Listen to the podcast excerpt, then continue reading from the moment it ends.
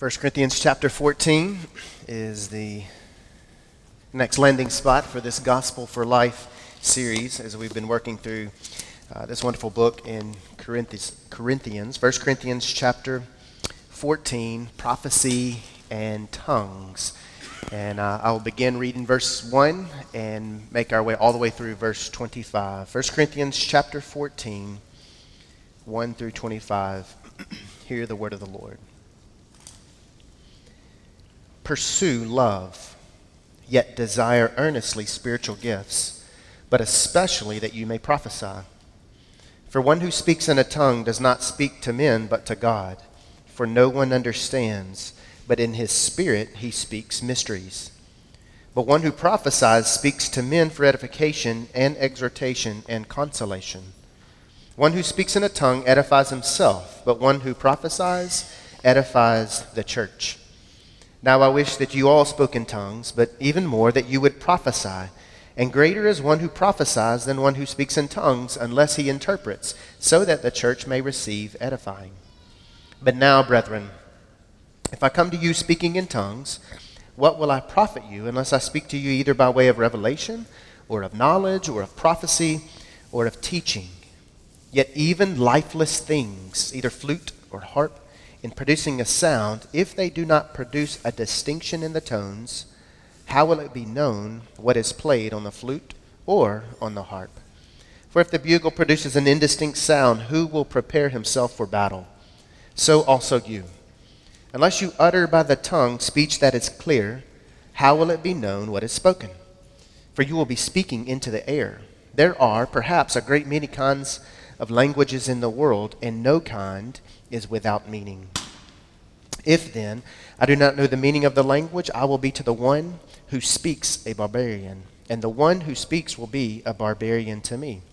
So also you, since you are zealous of spiritual gifts, seek to abound for the edification of the church. Therefore, let one who speaks in a tongue pray that he may interpret. For if I pray in a tongue, my spirit prays, but my mind is unfruitful. What is the outcome then? I will pray with the spirit and I will pray with the mind also. I will sing with the Spirit, and I will sing with the mind also. Otherwise, if you bless in the Spirit only, how will the one who fills the place of the ungifted say the Amen at your giving of thanks, since he does not know what you are saying? For you are giving thanks well enough, but the other person is not edified. I thank God. I speak in tongues more than you all. However, in the church, I desire to speak five words with my mind so that I may instruct others also, rather than 10,000 words in a tongue. Verse 20. Brethren, do not be children in your thinking, yet evil, yet in evil be infants, but in your thinking be mature. In the law it is written, By men of strange tongues and by the lips of strangers I will speak to this people, and even so they will not listen to me, says the Lord.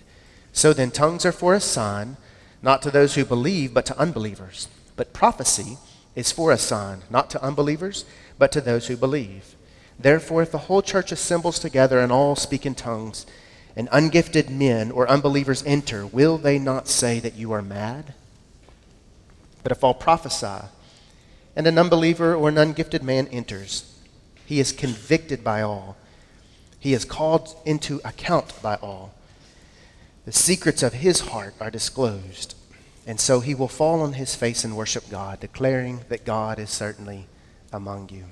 May the Lord bless the reading of his word, and let's ask his help. Father, we do thank you uh, that you've given us this opportunity to gather here today.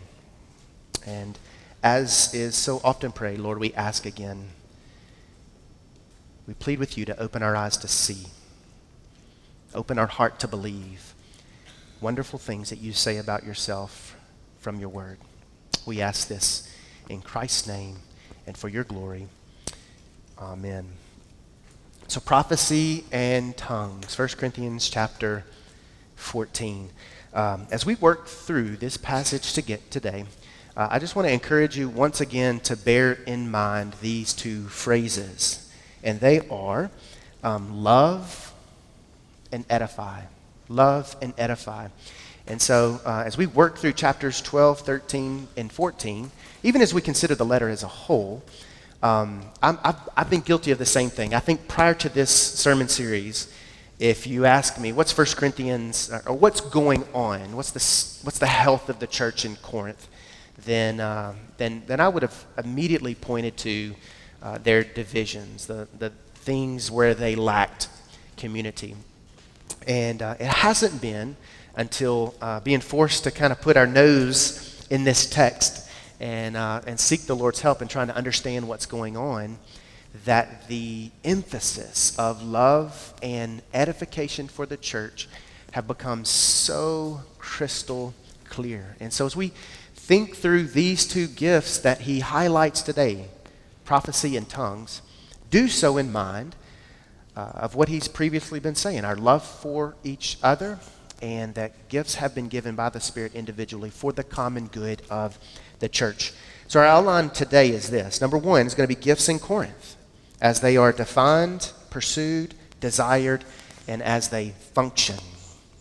Secondly, the edification of the church. Third, engaging the mind in the work of the Spirit. And lastly, tongues and prophecy, unbelievers and believers. And then at the conclusion of the sermon, I've got uh, four questions that, uh, that I want to attempt to address um, as they are connected with spiritual gifts. So, first of all, gifts in Corinth as they are defined, pursued, desired, and uh, function, how they're, how they're lived out in the life of this church. This section here begins with two words pursue and desire. Chapter 14, verse 1. Pursue love, yet desire earnestly spiritual gifts. Thankfully, the Corinthians were not left to wonder what they were to pursue or what they were to desire. They were to pursue love, they were to earnestly desire spiritual gifts. More specifically, they were to earnestly desire prophecy. Now, before moving too quickly into what Paul is addressing, I want to briefly consider this phrase pursue love. You may recall, we were just in 1 Corinthians chapter 13 last week. These are the immediate words of Paul for the Corinthians following him, telling them and showing them the more excellent way. You remember he, he, he, concluded in chapter 12, 31, but earnestly desire the greater gifts, and I will show you a still more excellent way. That led into chapter 13. He said, You can speak in tongues of men, of angels, but if you don't have love, what are you? You're a clanging cymbal. You can have the gift of prophecy. You know all mysteries. You have all knowledge, the kind of faith that removes mountains. But if you don't have love, what are you? You are nothing. You can give all your possessions to feed the poor. You can surrender your body even to be burned. But if you, have, if you don't have love, it profits you nothing. These are his words. And he concludes chapter 13 faith, hope, and love abide, but the greatest of these is what? The greatest of these is love. So you can have all of this stuff, but without love, you're a clanging cymbal. You are nothing and you have nothing. So faith, hope remain, but the greatest of these is love. Because the greatest of these is love, he commands them here. This word pursue. He's commanding them here. The verb underneath this tense is a command, or, or the tense underneath this verb is a command. He's telling them to pursue it. He's commanding them to pursue love. What he is clearly telling them is that they are to never stop pursuing love. So, this pursuit of love is not temporal, it's not situational, it's a, it's a matter of life. And even one rendering of this word would be to hunt for love. So, I'm not here to repreach chapter 13 again, but simply to point out to us from chapter 14 that Paul is reminding them and he's reminding us of the primacy of love. So, tongues in the context of Corinth. The text clearly says that they were used to speak to God. One who speaks in a tongue edifies himself. He is uttering mysteries that no one can understand. Here's where the debate, here's, here, here's how we can distill and boil down the debate? What, what's, what's going on? Why, why is there uncertainty and disagreement that's there? And that's this question Is the term used here, glossolalia, is this uh, a reference to human language, or is this a reference to ecstatic utterances, uh, which are the uttering of an unintelligible phrases that are unique to any other dialect?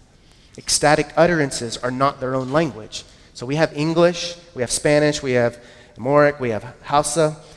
Um, so that's a distinct language with an alphabet. It's discernible.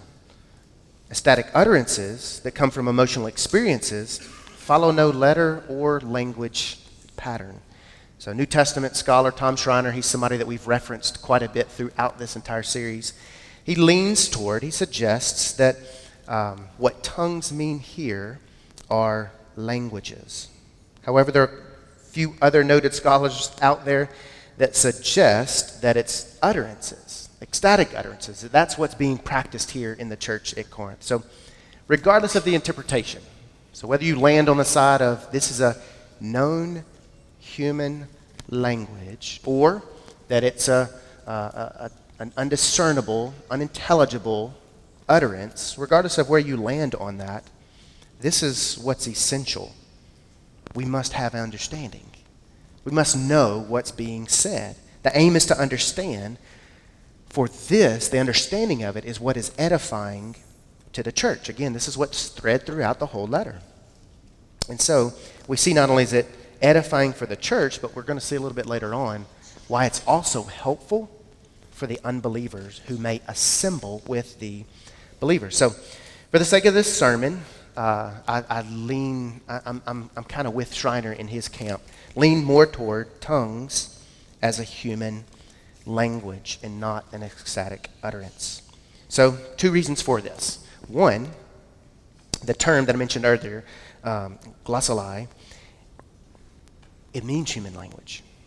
The second would be this from Acts chapter 2, verse 5 through 11. Now, there were Jews living, and this is the, the day of Pentecost. Now, there were Jews living in Jerusalem, devout men from every nation under heaven. And when this sound occurred, the crowd came together and were bewildered because each one of them was hearing them speak in his own language. They were amazed and astonished, saying, Why are not all these who are speaking Galileans? And how is it that we each hear them in our own language to which we were born?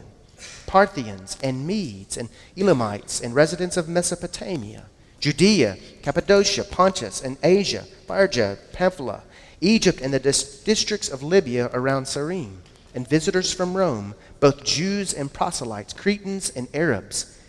We hear them in our own tongues speaking of the mighty deeds of God. So these are two reasons why I'm leaning in that camp that what's happening here in Corinth is the same thing that was happening there in Acts chapter 2. They were hearing it in their own language. The reason the church could not understand the tongue or language was not because it was unintelligible babbling, but because there was no interpretation of the language. It was a mystery because they did not understand the language. So, for example, right now, somebody could be on this platform where I'm standing, and they may speak in one of the native tongues of Nigeria, Hausa. And not a single person in our midst would understand anything that they are saying. We wouldn't understand the language. Another example would be uh, some of us may remember several years ago the trip to India you might remember the lady that we affectionately called Grandma, and uh, just seemed to be a faithful saint. And I recall our, group going around in the village, and we were uh, meeting with people and praying. And at one mo- moment, she, I mean, it, it seemed like she was just calling fire down from heaven, just praying. The problem was none of us understood anything that she was saying. She was speaking in, in Telugu. And I just, rem- I just remember sitting there in that experience saying, Lord, I don't know what she's saying, but whatever is consistent with what your word says, whatever would be uh, good for us, I, I pray that you would answer that prayer. Or several years ago, when I was in uh, village of Kokong in uh, Botswana, Africa, and two of the guys that I was with, they spoke the language of Setswana. So when they got together, that's the language that they spoke in. And I, I didn't understand anything that they said until I heard uh, the word, I heard, until I heard my name. And when I heard my name, I said, wait a second. I said, I heard Nathan. What, you, what are you saying there? And uh, they were talking about my preaching style. They, they said I was like a boxer, just coming out of the ring and just throwing haymakers. I was like, is that a good thing? Uh, is that a bad thing? And they said, It's good because you're standing up before the people and you're telling them they can't have Jesus and the witch doctor. So that was a, a good thing. So these are just some experiences of what it's like when you don't understand the language. So that's tongues in the context of Corinth, prophecy in the context of Corinth. What is this? It's to speak on behalf of someone else, to edify the church. Verse 3 answers the why of prophecy, why it's to be earnestly desired because you are speaking to men for, edica- for edification, exhortation, and consolation. That's why prophecy is to be earnestly desired over and above tongues. The words of God, and that's what, that's what biblical prophecy is. It originates with God, and it comes from God through his uh, spokesman. So the words of God should always have this threefold effect we should be built up in Christ, encouraged in Christ, and to be comforted or consoled in Christ. Old Testament prophets spoke what God told them to admonish and to remind and to warn. Prophecy was a gift with corporate benefits. The words of God edify the church. It's corporate, it has corporate benefits also because everyone in the church benefits from words that are spoken on behalf of God. And one reason they were of benefit was because they could actually understand what was being said. So that's point one. Second, edification of the church, verses 5 through 12. From the text, I don't believe it's that complicated to see why prophecy is preferred to tongues. With tongues, no one understands what's being said. In prophecy, all the members understood what was being said. And they understood who this message was coming from. So somebody stands, speaks in a language that's undiscernible, they don't know. You have no idea what they are saying. But in terms of prophecy, they knew who it was coming from. They knew what was being said. They were able to test it, examine it to see if this is true of what's written in the Word. How are we to understand Paul's wish that all spoke in tongues. He's not trying to minimize the importance of the gift of language, nor is he placing an expectation that all would or should have this gift. He's already said in chapter 12, verse 30, that not everyone's going to speak in tongues and not everyone's going to interpret.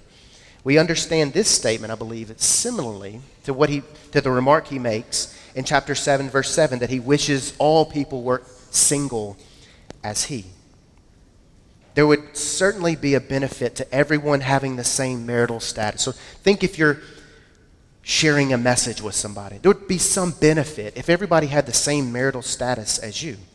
There would be benefit if all possessed the same gifts. But this is not, however, in God's economy, how He has wisely designed it.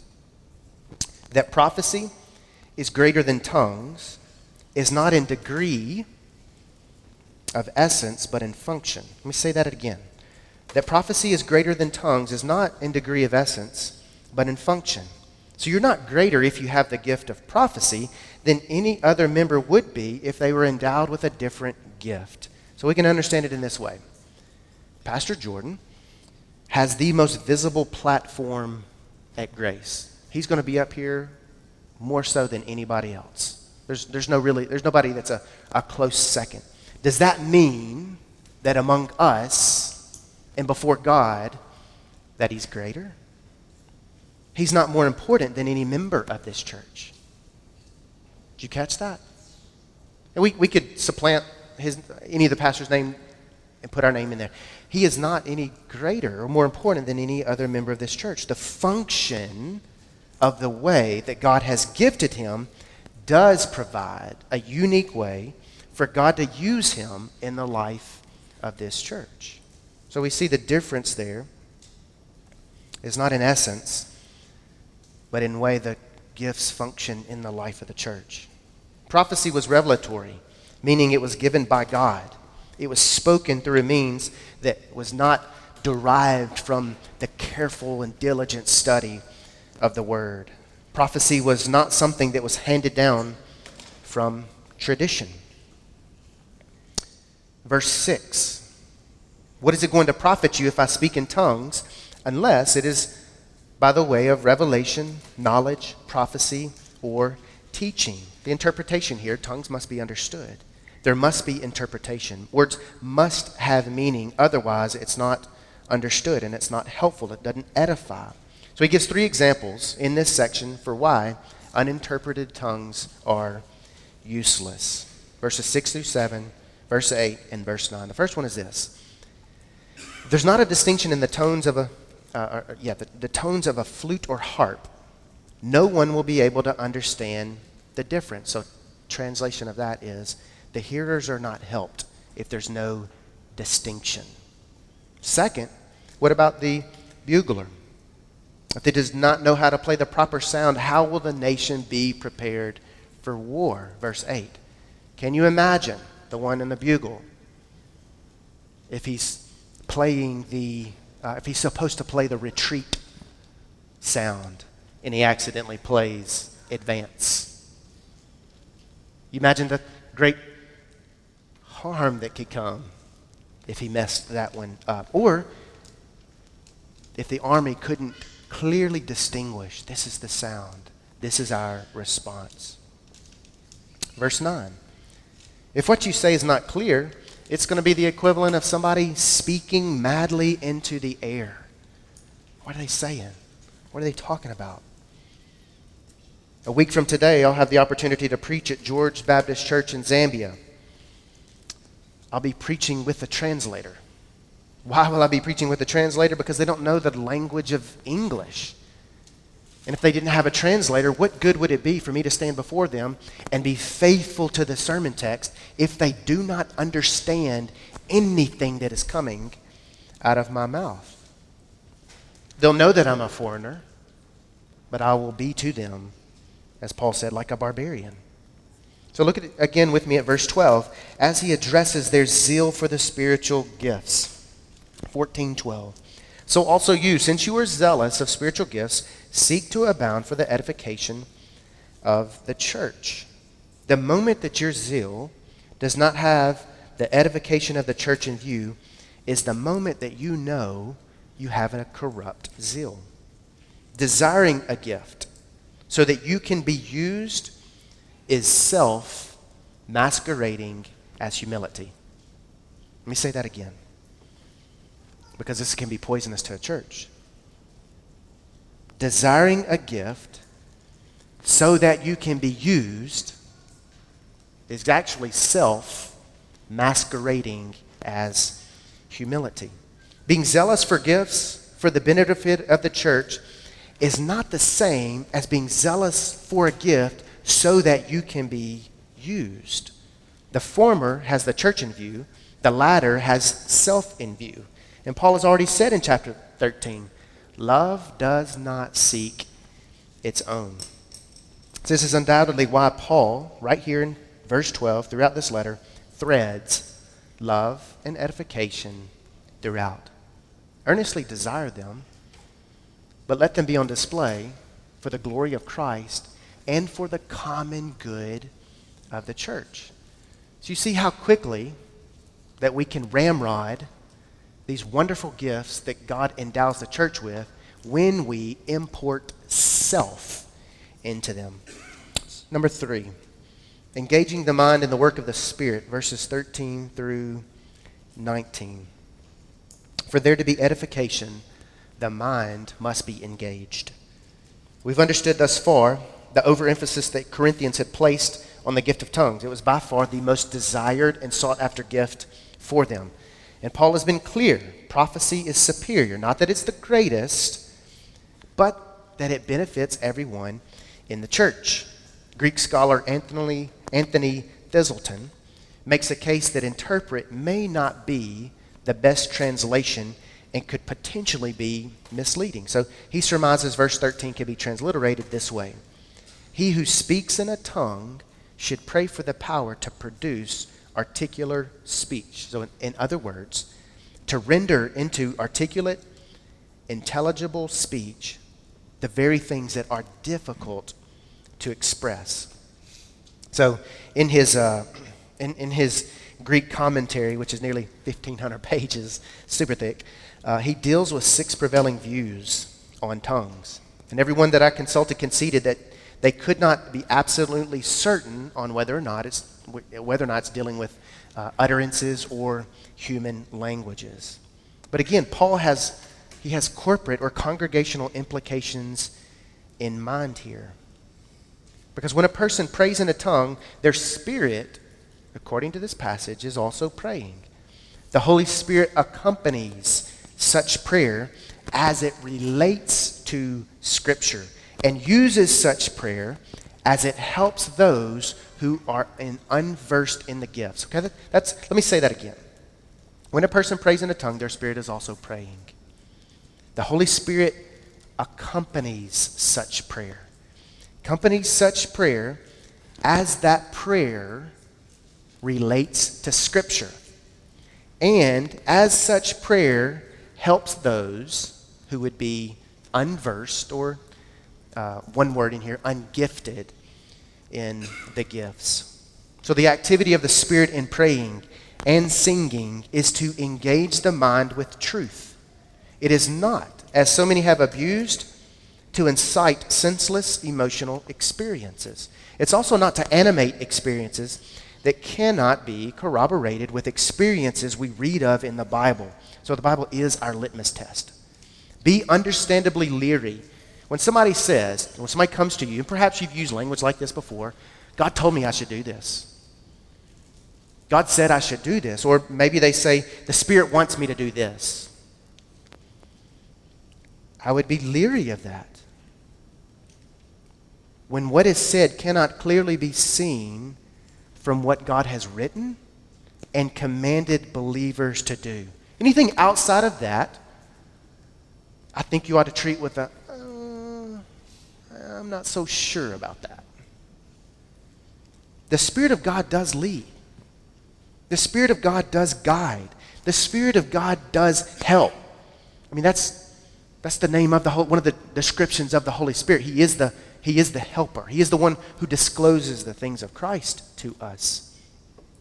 Just be careful that you aren't communicating something about God that would confuse others or that lacks scriptural support. Schreiner said that when the church is gathered, the prayer in tongues or the song in tongues must be interpreted and understood.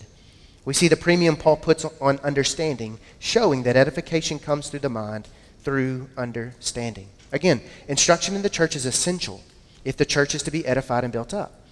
Emotional experiences will never sustain a congregation. People exercising their gift in a way that goes against the grain of what is essential for the church are not helpful. In fact, they're quite harmful. Entire denominations are built on the misunderstanding and abuse of these miraculous gifts. So, is Paul exaggerating when he says, I'd rather speak five words with the mind than 10,000 in a tongue? I don't believe that he is. I believe that he is making a strong point to emphasize engaging the mind with clear, understandable instruction. The church is not meant to be a spectacle, it's not a show.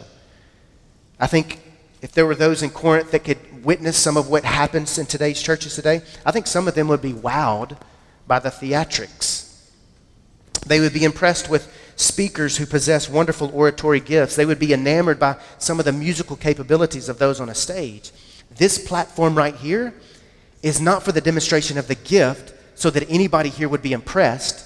It is for the proclamation of the gospel so that you would be led to be impressed with the gift giver. So, when the impetus for exercising a gift is edification for the church and the motive is love for Christ and others, then the church is going to be able to give their amen. You will be able to give your amen to the very clear work of the Lord. Or again, as Schreiner has aptly put in summarizing this section, spiritual experience is not self authenticating. One cannot defend spiritual practice in church simply because we find it enthralling or exciting. You want to know who my favorite preachers are? It's the other five dudes that God's given this church. I love their preaching more than anyone else. Do I believe that they are the most gifted in ability? No, it's not. It's not. Has absolutely nothing to do with that. Has everything to do with how God has seen fit to gift this church. They're my favorite. You want to know who my favorite members are in the kingdom of God? It's you. Because God, in His wise economy, has seen fit to compose this body, to put us together, to endow us with certain gifts for the common good, for the glory of His name, and for the edification of each other.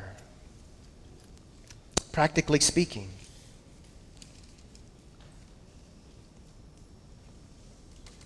This is why we care more about the content than we do about an emotional experience.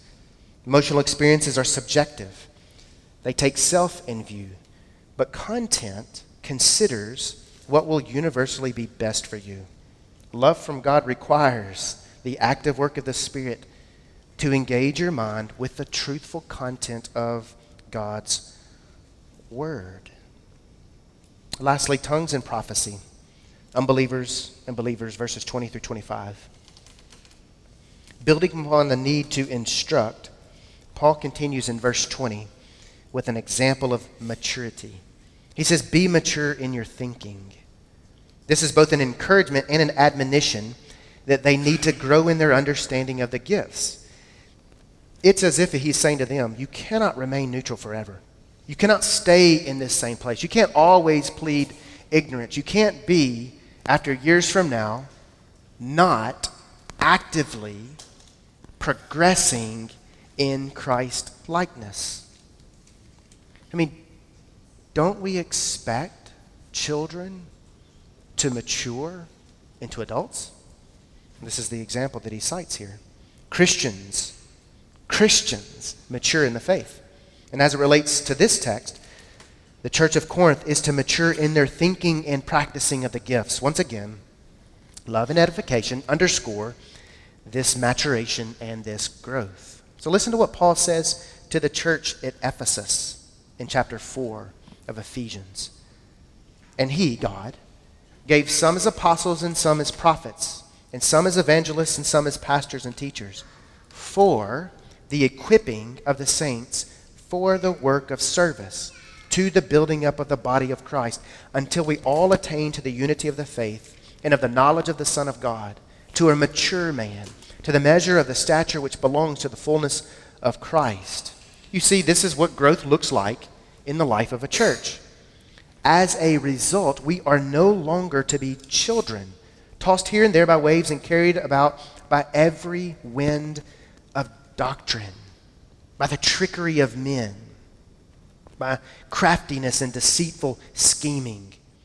But speaking the truth in love, we are to grow up in all aspects into Him who is the head, even Christ.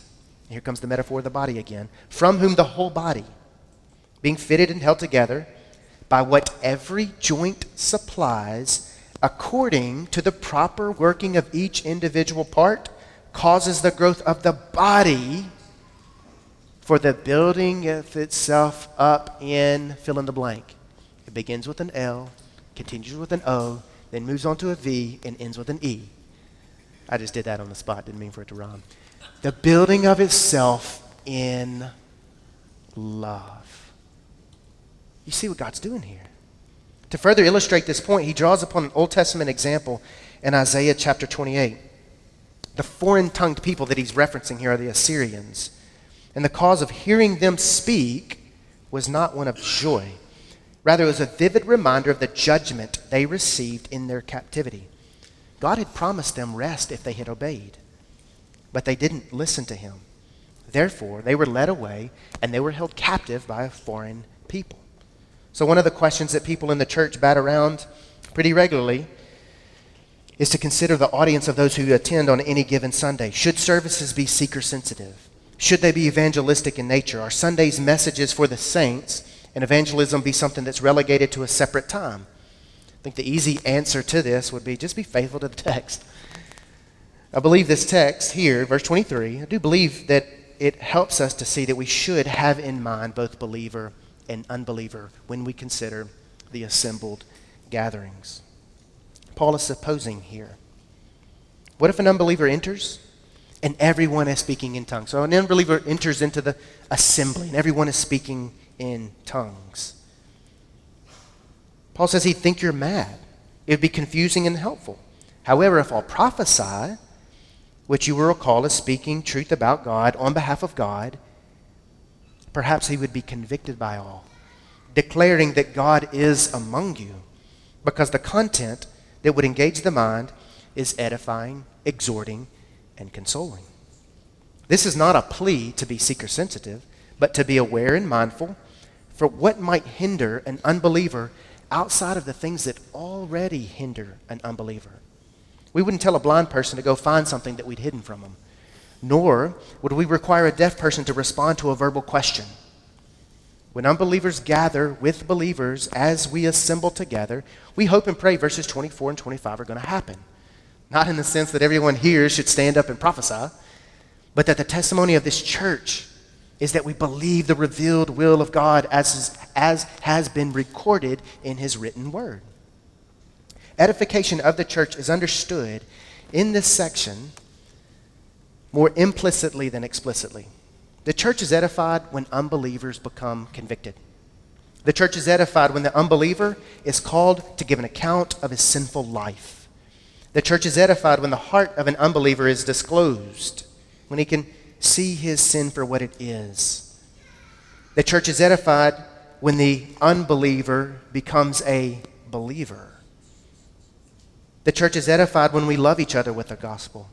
The church is edified when we love the unbeliever with the gospel. Preaching the gospel is the most loving thing that we can do.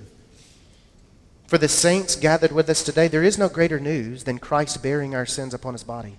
There's no greater news than without the shedding of his blood, there is no, forgive- there is no forgiveness of our sins.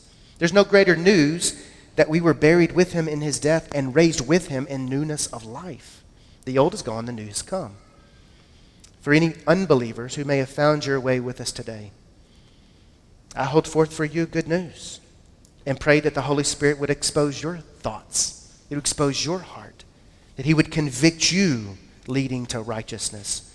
He knows your thoughts, He knows your deeds, He knows every hidden thing in your life.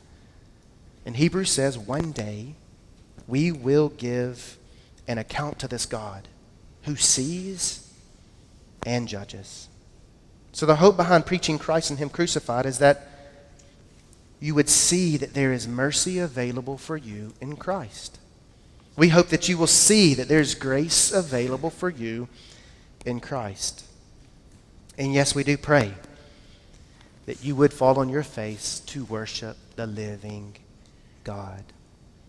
Well, before I close in prayer, I do want to quickly address kind of four questions that I think are sort of tied and tethered to chapters 12 through 14. One of them is just the abuse that we see on TV oftentimes. What you see on TV is rampant abuse of the gifts. These are self appointed people claiming to be prophets, and they are preying upon weak and immature people. Special judgment is reserved for every one of these shysters who lead people away from God. They're bogus and they're false prophets. Don't give your money to them, don't pay them any attention, warn everybody from them. There is no second blessing. This erroneous view holds that Christians should pursue manifestations of the Spirit as evidence of salvation or evidence of a closer walk with God. Scripture is clear. Nothing can be added to Christ in salvation. And Scripture is also clear, Galatians 5 being one of many places, that the Holy Spirit, third person of the Trinity, indwells every believer. And we should walk according to him. We should live according to the Spirit. This is sanctification as evidence through a God given desire for holiness. We are working, according to Philippians 2, we are working out our salvation with fear and trembling. We're not working for our salvation. Because Philippians 2 says, For it is God who is at work in you, both to will and to work for his good pleasure. And the second would be just a misunderstanding of faith. Another error to avoid is the faith movement. This sometimes uh, manifests itself in phrases like this Well, if you only have enough faith, or if something doesn't happen, you must not have had enough faith. We know unbelief to be a sin. But faith does not rest in faith. Faith has an object, and this object is Christ. The faith God gives us is placed in a person, not in an event, and is certainly not placed in our own faith. Third question is Are the gifts in operation today? This is a helpful little resource. Um, a couple guys edited it, four various views that are represented here. And uh, each, of the, each of the four, four guys that um, are proponents of the view begin with things that they are united on. And most importantly, it is the gospel. So, as you can imagine, trying to understand if the gifts are in operation today, uh, there are several views on this. One would be cessationism, and that holds forth that the gifts have ceased. Cessationists certainly believe that God is capable, and He does work miracles today.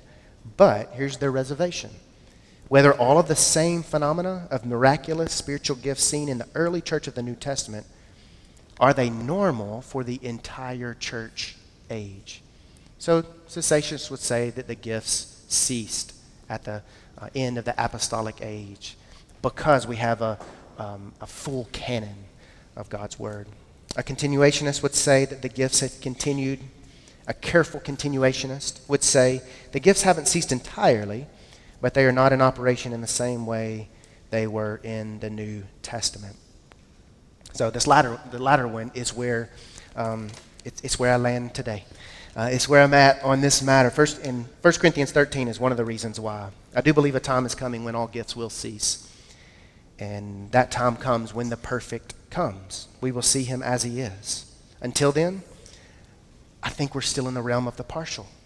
Additionally, the reason I'm careful is that we do now have the full canon. This is God's revealed will. And one of the reasons and uses for the gifts, especially prophecy, was because the canon had not yet been given. There is now no more new revelation from God. We have what He has revealed in His Word. And so all my cessationist friends would say, well, well yeah, man, that's, that's why you ought to be a cessationist. But perhaps you're right. And uh, when, when, the, when the perfect comes, then we'll both know. See what I do with that? All right. I do want to read one quote from here. Um, I don't, I'm not sure, I can't remember this guy, his name, but I think it, it helps sum up why I believe the Bible holds forth just being careful with um, the operation of the gifts today.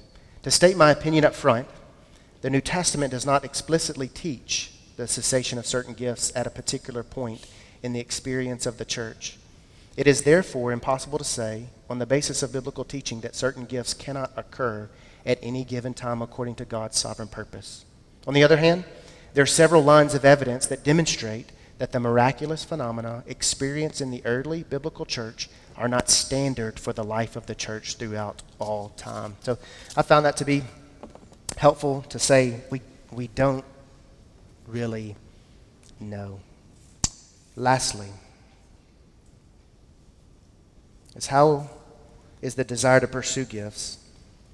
Is that any different today for us than in the days of Corinth? How do we understand chapter 12, verse 31, earnestly desire the greater gifts. Or chapter 14, verse 1, yet desire earnestly spiritual gifts. Is, is, is the desire that he was holding forth for them different then than it is now? And I would answer that in this way pursue love. It's not sidestepping the earnestly desiring gifts but to pursue love. Why? Because the greatest of these is love. Eventually, gifts will give way. Love will never cease. So consider how God's gifted you and seek Him on how you can serve and edify this body. Let's pray.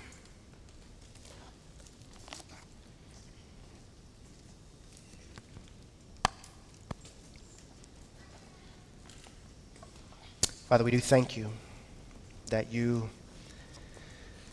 you know us, you know that we are but dust, you know our frame.